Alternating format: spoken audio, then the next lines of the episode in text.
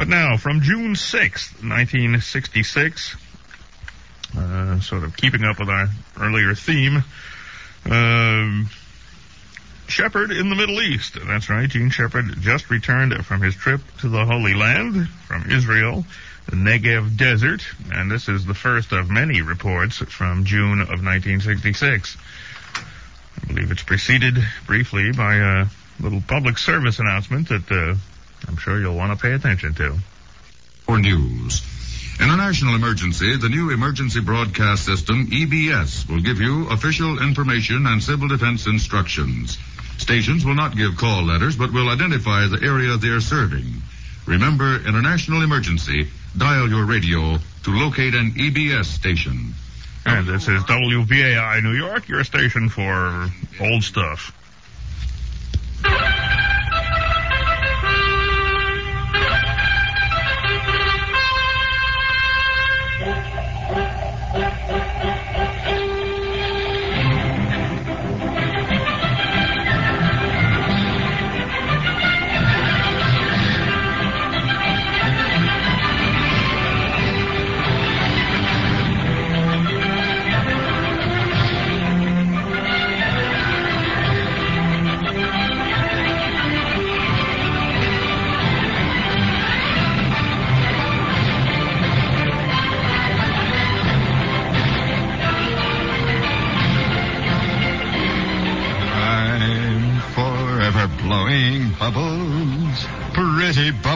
In the air, la cha cha da cha, la da cha da cha, la cha cha cha. Follow the bouncing ball, will you, Fred?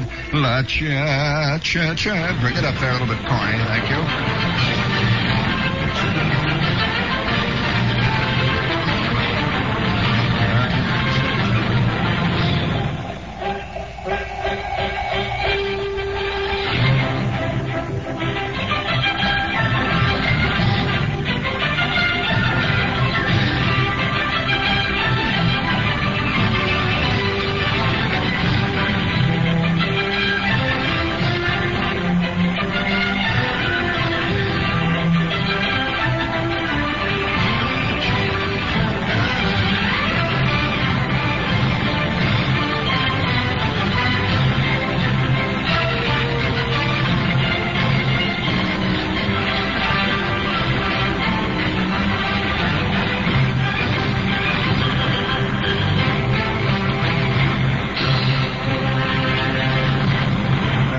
Just 3 days ago, I'm lying in my sack, see. I say this by way of preface so that you will understand why I am slightly disoriented tonight. For the past 2 weeks, I have been in the Middle East. I have been as far removed from the world and the reality of New York and the mid-20th century Americana urbanis as it is possible to be without perhaps being at the sea of tranquility on the dark side of the moon. I am lying in my sack. See, you already in there? Oh, yeah, I just sneak it in there behind me. See, okay. I am lying in my sack, and there is a hot desert wind blowing in off the long, gray, brown, gold reaches of the Negev. It's 2 o'clock in the morning, and off in the darkness, I can see the low outline of the Moab Mountains just across the border in Jordan. I've got my transistor radio quietly weaving its way between the night-flying insects and the sound of the Middle East. This is just laying there like a heavy cloud all around me. Yeah.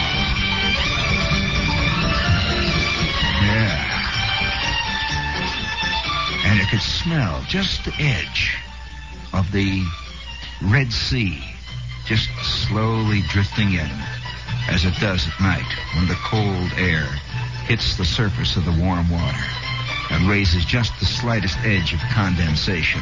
It never gets far in the desert, but the aroma does, and you can smell the ancient Red Sea. Oh.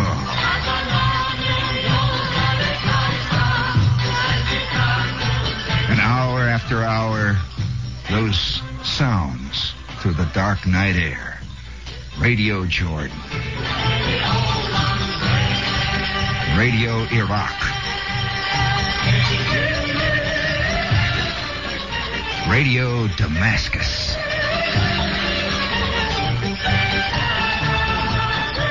Radio Tel Aviv.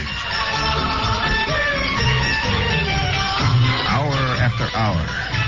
And you can see in the moonlight, and I was there the night of the full moon just a few days ago, you can see a Bedouin tent outlined against that black cloud that lays along the side of one of the low sloping hills. A Bedouin tent.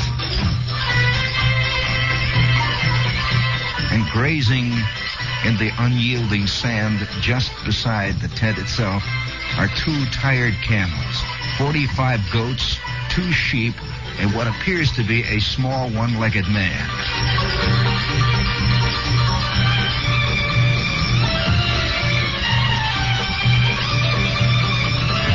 There. There I am in my sack in a cold sweat with that strange desert wind playing over my forehead.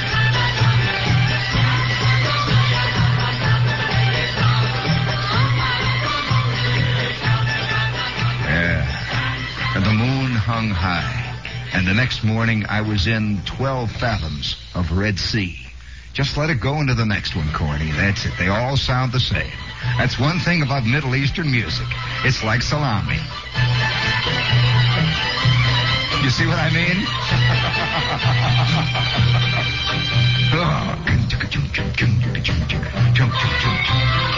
Oh, that's it. That's it. You know, it's hard, almost impossible to know where to start. I have, as I said, I've spent the last 2 weeks. You probably, it's the peculiar. You know, once in a while, I would look at my watch somewhere. Like I remember sitting on a horse, going up the side of a hill. It was an Arabian, by the way, going up the side of a hill in the Upper Galilee. And I glanced at my watch, and I remember saying to myself, I will be on in New York in about 10 minutes. It's a very strange feeling to be so removed and so completely cut out and hacked off from the... I guess it's almost impossible to realize... the unbelievable gulf of difference I suppose you can even say not only difference, but it's almost like an ocean that exists between so much of the world that you read about in the paper all day long. You know, you read the news items about this country and that country, and they just sort of look like type on the page, but the fantastic gulf that exists in reality between those countries and the country that all of us except as so much part of our world. And it is our world. And I glanced at my watch, and this horse.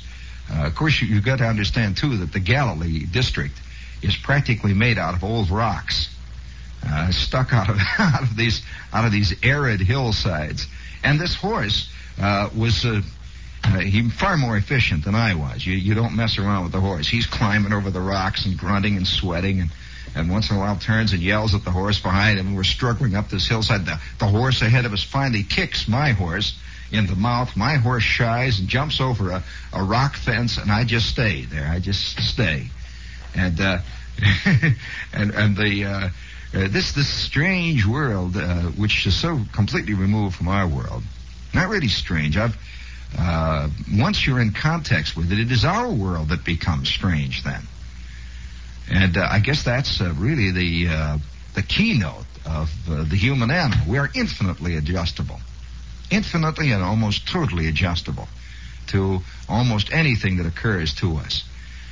Today we accept moon travel. I know people don't even look at the television any longer. Moon pictures are coming back from the moon, and they're bugged because the Beverly Hillbillies are being preempted. We're so.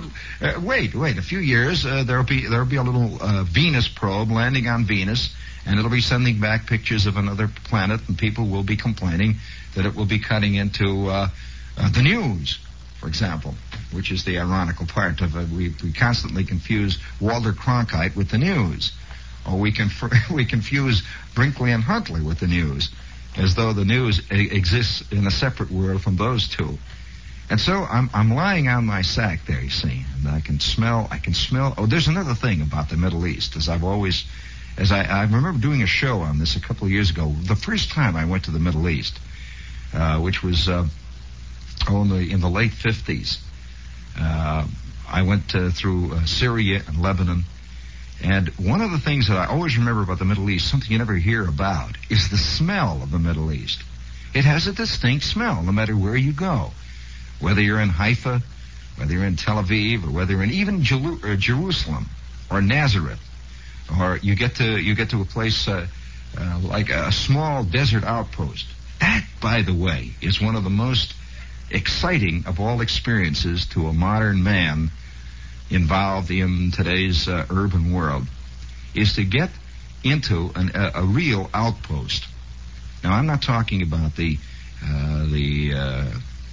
I suppose you might say the romantic picture that we have of the kibbutz, but I'm talking about a genuine desert outpost. And there were two or three of them that I was able to be involved with or touch on briefly, going through the Negev desert. And I remember one scene. You want to see a typical desert scene. Weird. I have this in my pocket here. There's a peculiar sense of humor. We're in a Land Rover. And I'm driving, that's about it. It's a desert, man. You don't drive through the desert, believe me, in your Impala. And so we're driving. This is really rough country. I doubt whether there is a more bleak, peculiarly beautiful desert anywhere in the world than the Negev.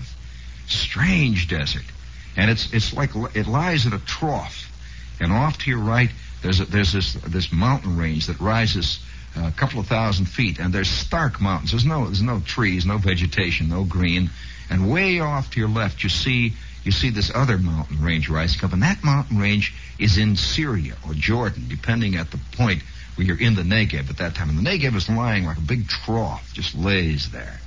And you could smell the sand. It's been baking now for 40,000 years. And there have been one caravan after the other go over this, one invasion after the other, the Turks and the Romans, and it just goes on and on and on and on. And always the Negev is just there. It doesn't care who's doing all the running and the yelling. The Negev desert remains the desert, no matter what. I think this is one of the things that gets you about the desert. And so we are driving along. Myself and this guy that I'm with, we're driving through this rough single-track road. And the sand rolls on. And off in the distance, you see camels. One thing about animals, by the way. Animals are non-denominational. An animal does not know from being a Catholic, from being anything. He does not know he's an American French poodle, for example. Does not know he's an American French poodle. Not a bit of it. And I see these camels slowly moving in a low growth of what looked like to me Western mesquite, but it wasn't. It was a local version of a low plant life that grows in the desert.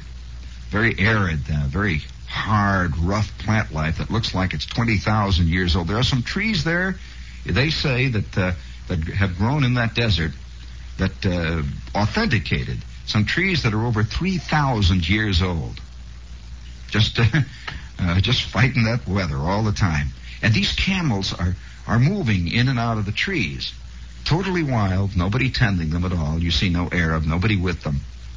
And the guide says, the funny thing about Arabs, or rather about camels.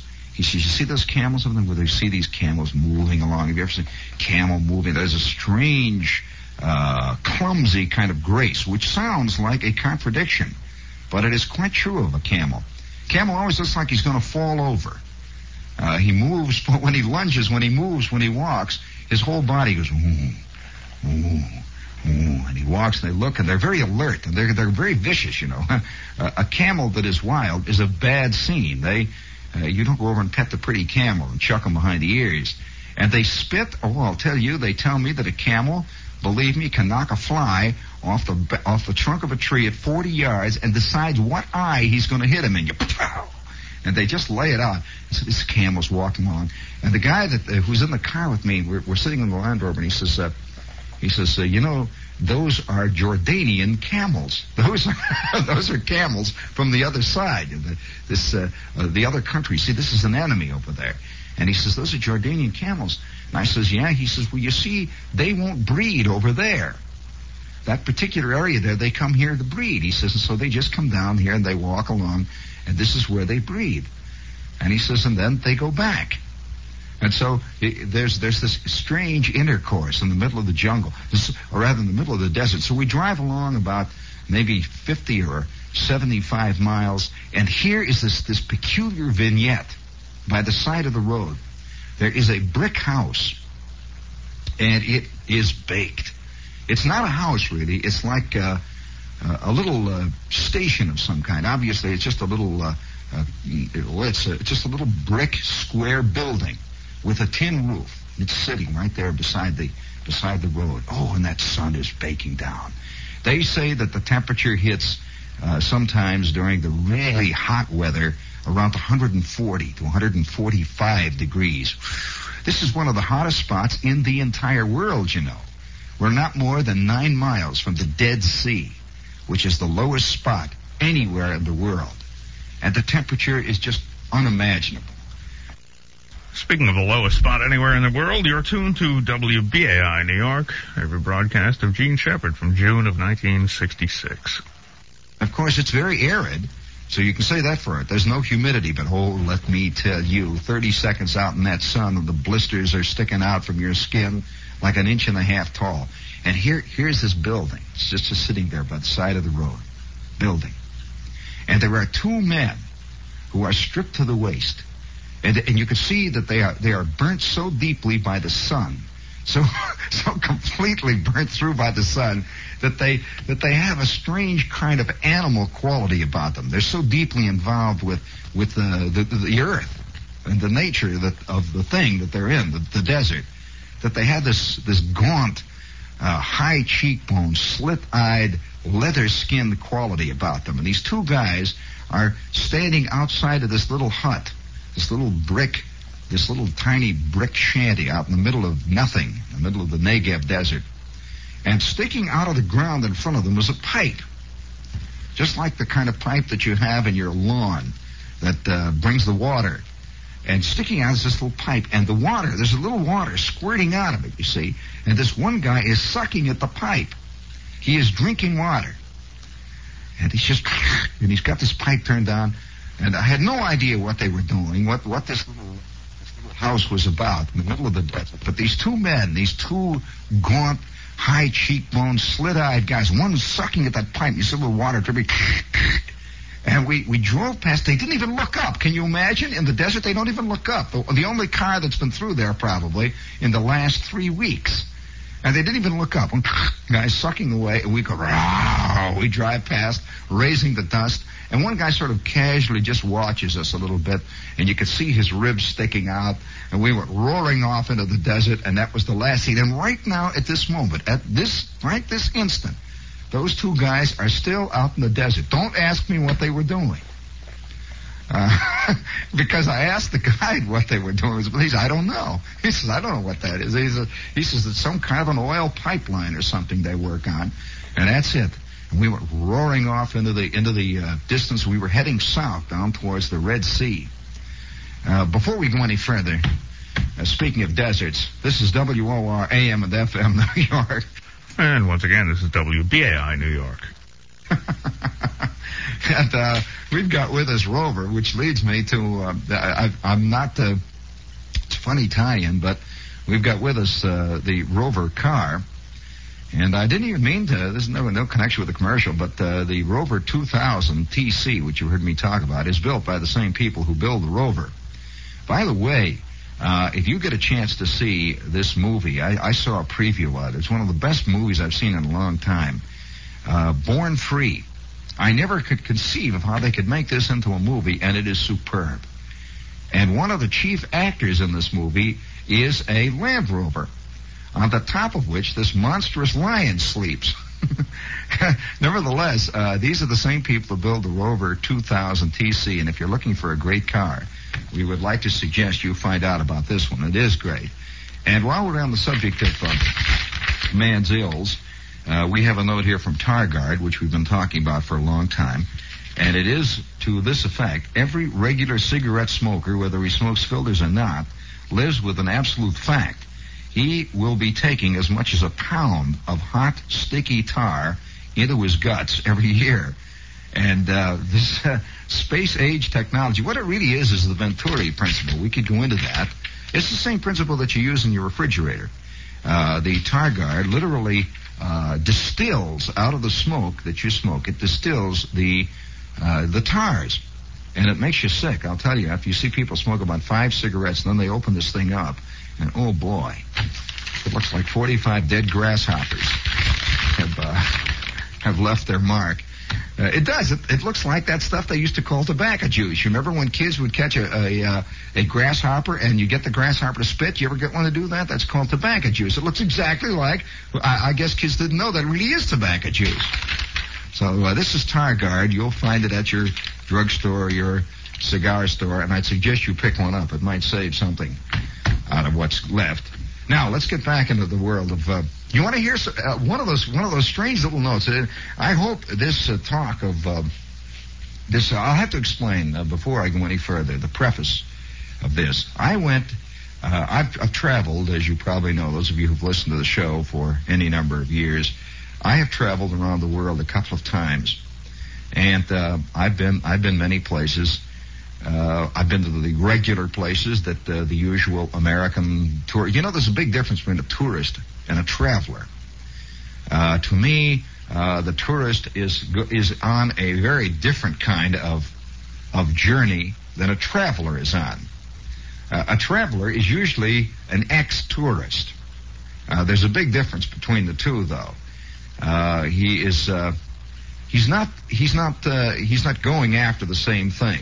I suppose you might say it's also the difference between a man who spends his time reading big potboiler bestsellers, you know, the Marjorie Morningstar,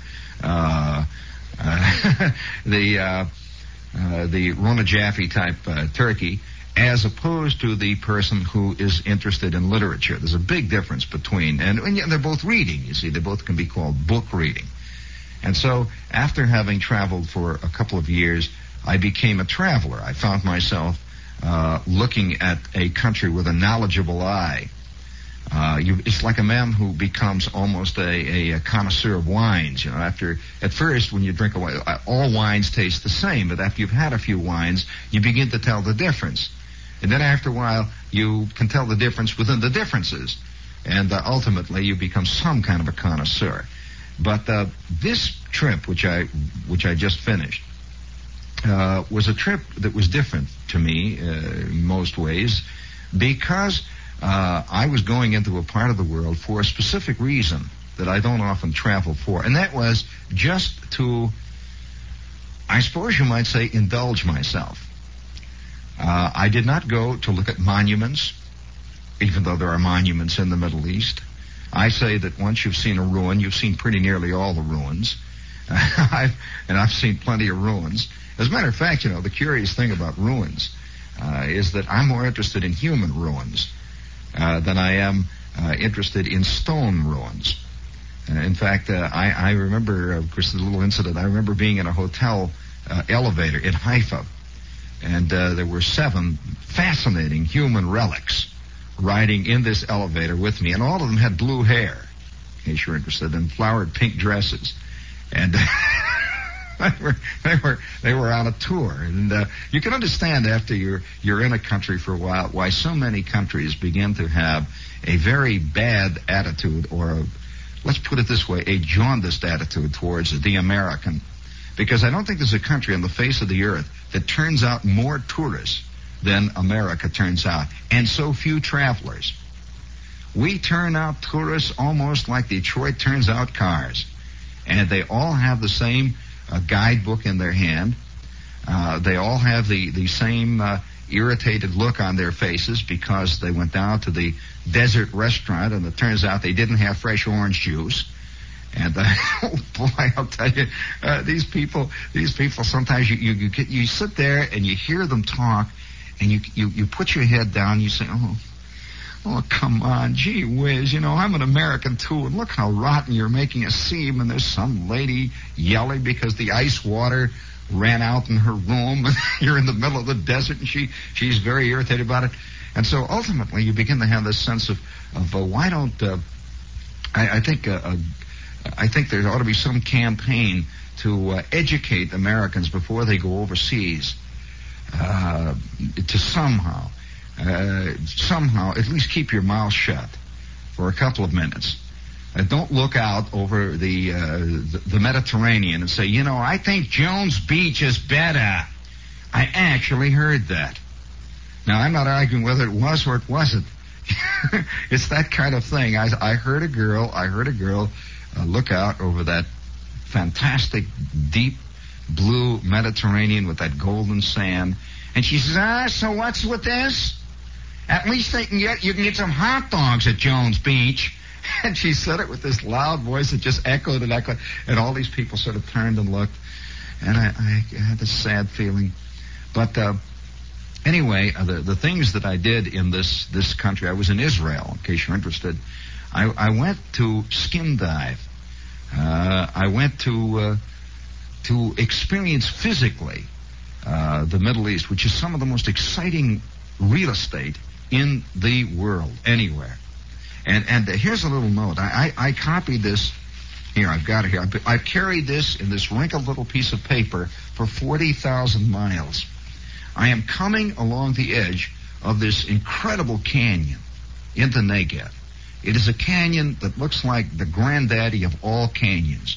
The sheer drop-offs of the cliffs drop maybe 1,500 feet down to this canyon floor. Absolutely arid.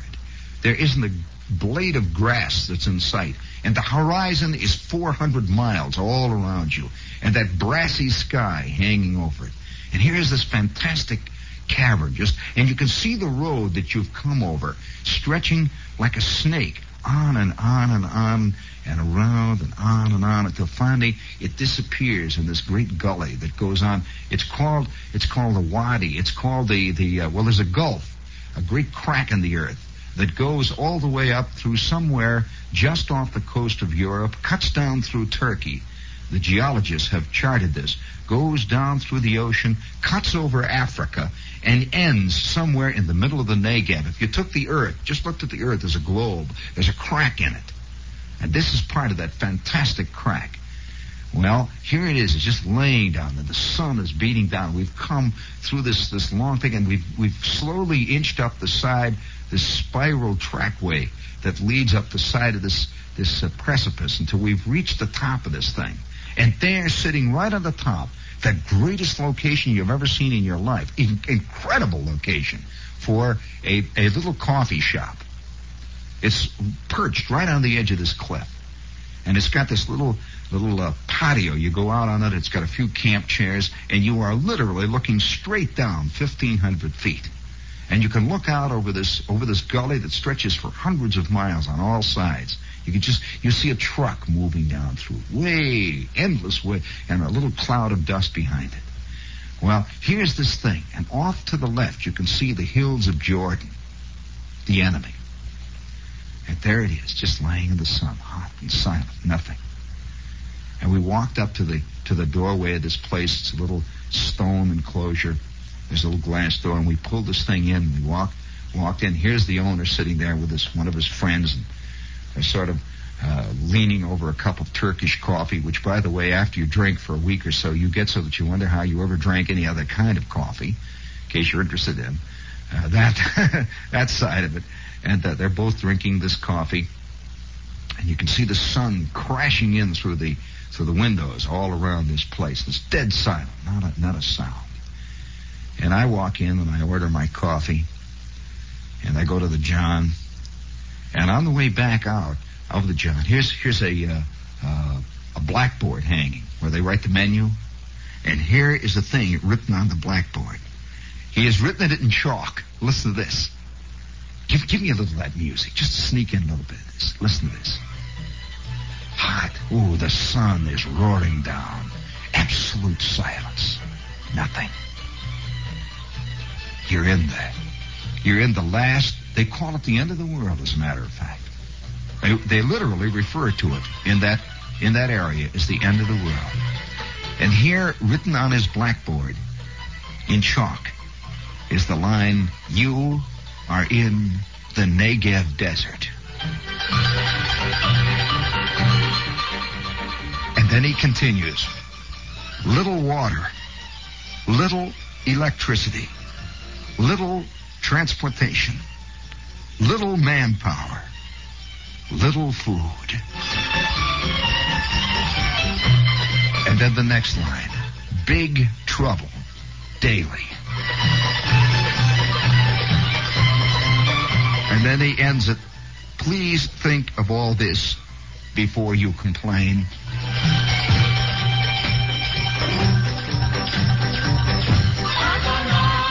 Wow.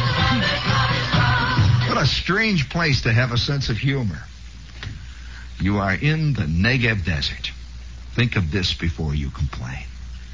And we're sitting there and drinking our coffee, and I look at this thing, and I write it down, see? Here's part of his little napkin, see? And I go over there and I write this thing down, and I come back, and the guy who was taking me through the desert is a Romanian. And boy, a hard, tough Romanian. I don't know whether you've ever known a Romanian, but these are very special people. He kept saying, unbelievable. He'd look up at the mountain, he'd say, unbelievable. I'd say, you're right. I'd say, unbelievable. He's been looking at these same mountains for 20 years, and he still says, unbelievable. Look at that. And then we go another 15 miles, and the sun is getting lower and lower like a great big round blood-red disc. It's beginning to cool off, and the partridges keep running. The Negev Desert, by the way, is just crawling with wildlife, but you have to look very carefully to see it. Partridges, it's like flies. They run up and down the hills, and great storming flocks are... And they run across the road. These Negev Desert partridges. And you can see the tracks of camels that have moved up over the hills. And we stop with that big blood red sun. He says, unbelievable. Just unbelievable. Unbelievable. And I says, but Ziggy, you've seen this for 20 years. Unbelievable. And we drive on. And that's what the desert does to you. You just can't stop. Now, I have known people who think that the desert is ugly. I have known people who are frightened by it just to look at it. I have known people who have been transported by it. This, by the way, in case you're interested, is some of the country that Lawrence of Arabia really worked in during World War I. And for those of you who saw the picture, this is partly the world that he just encroached on this area down around Eilat, which is where we were heading for. If you get out your map, take a look at your world map, and you'll see where this is. You'll see Saudi Arabia, and you'll see the Red Sea. You'll see Egypt. All of them coming together right down there in one long point. Israel comes down on the point, and the Negev Desert is the whole lower part of this triangle, which reaches right down to the edge of the sea. And there's a tiny dot on the map called Eilat. Now, I found out some interesting things, at least interesting to me, that if you take a look at a map of the Negev, or if you take a look at the map of that part of Jordan or that part of Egypt down around the Red Sea, you'll see towns marked on that map. You'll see names, little black dots. Well, it is only when you're there that you learn that these are non-existent towns. They are towns that are biblical names that maybe existed 3,000 years ago and no longer exist. There's just nothing but long, flat expanse of sand. And there's a little note there, something like Ada Bel Ali Sham, a name like that. You wonder, well, where is it? And there's a little sign that points there. There's that big, flat expanse of sand. It is a place where people once lived thousands of years ago, and they still are on the map. It's a little eerie to drive along to skirt the edge of the Red Sea and come on a sign that simply says Sodom. We were in Sodom, the famous Sodom, of Sodom and. And there it was. I thought, gee, it's kind of funny, you know, be here. And you wonder how people could have had so much fun in such a fantastically rotten place. You look around and there's nothing but waste. It's just unbelievable waste. As Ziggy, my Romanian friend, isn't that a great name, Ziggy? As my Romanian friend Ziggy was unbelievable. He looks out, and here is this wasteland, and there's this little lonely sign that says Sodom. I'm waiting for Hilton to open a hotel there. Kind of like the idea of the Gomorrah Hilton.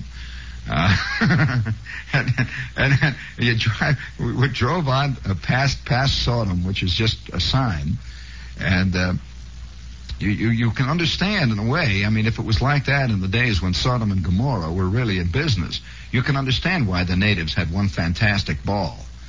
There wasn't much else to do, after all. And laying up against that is this sheer cliff, and outlined against the sky.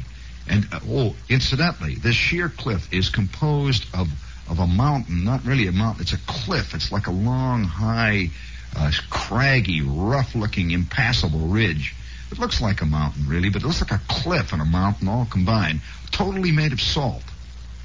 It's this white, gleaming, strange, cutting salt. It's salt. And they're mining the salt there. This is a genuine salt mine. You've always heard of being sent to the salt mines. Well, they've got them there, you know.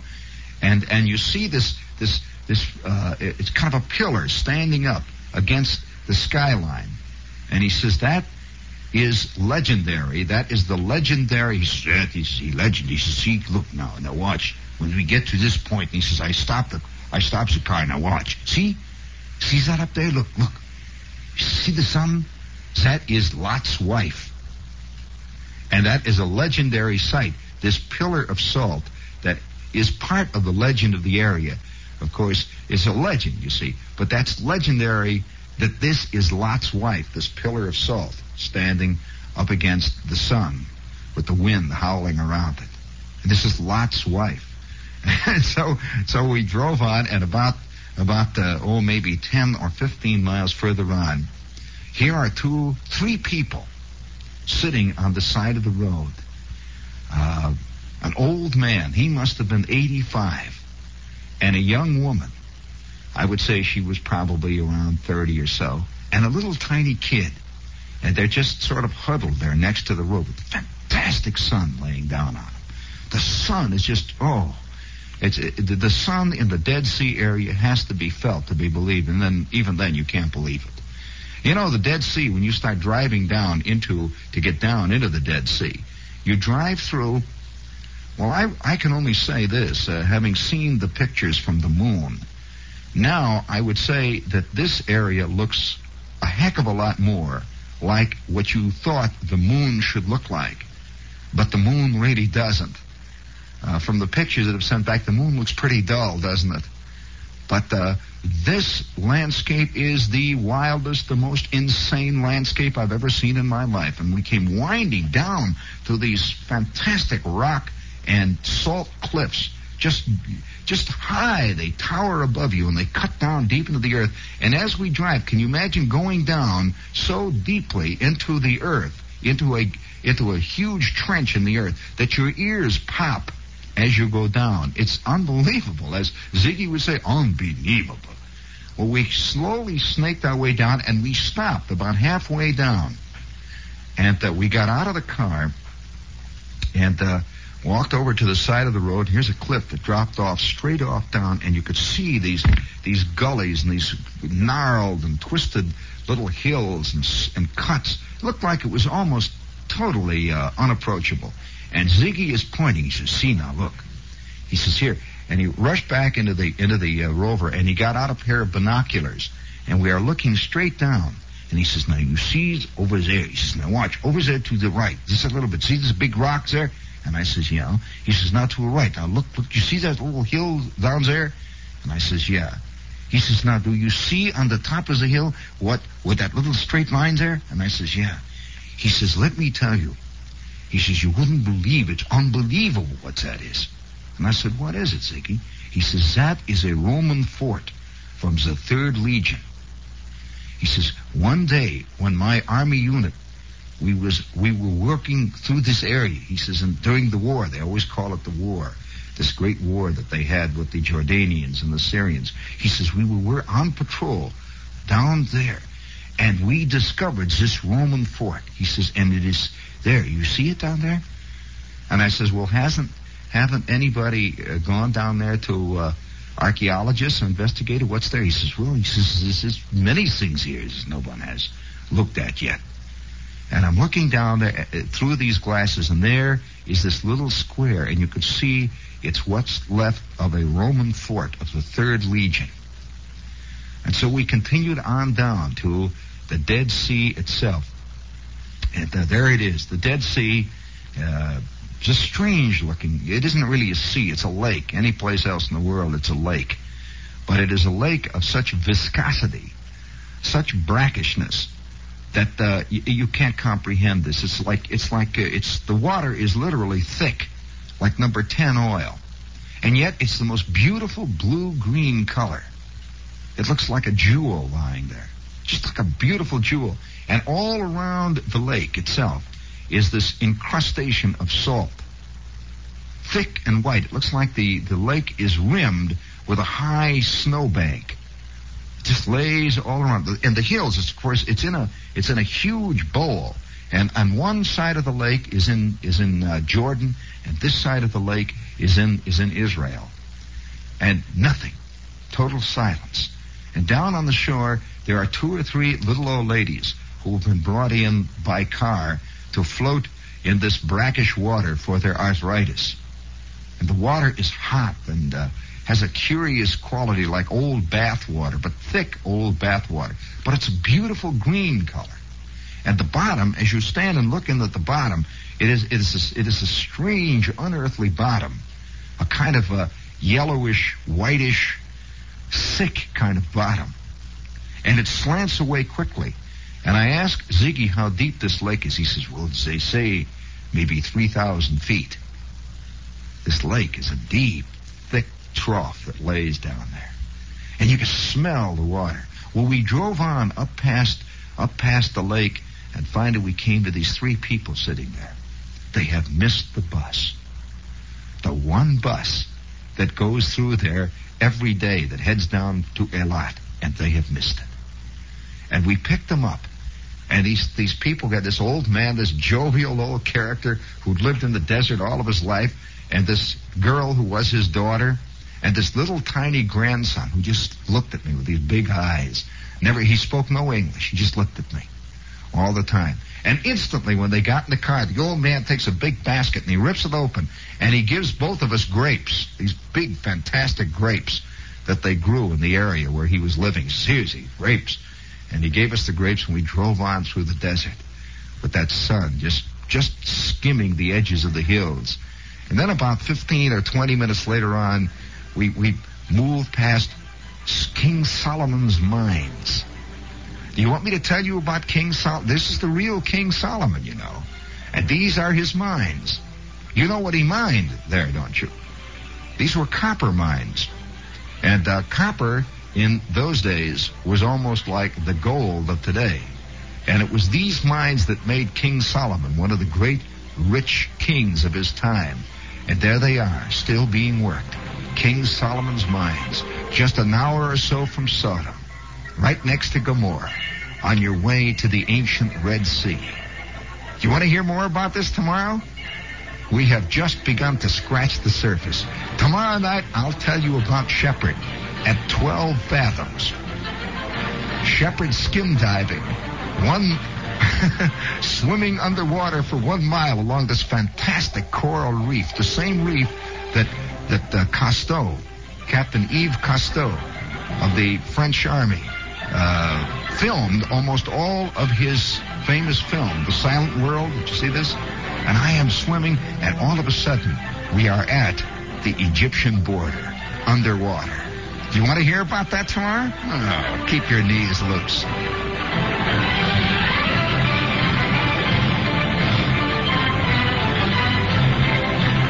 And we will get back to Shepherd's adventures in the Holy Land at some point.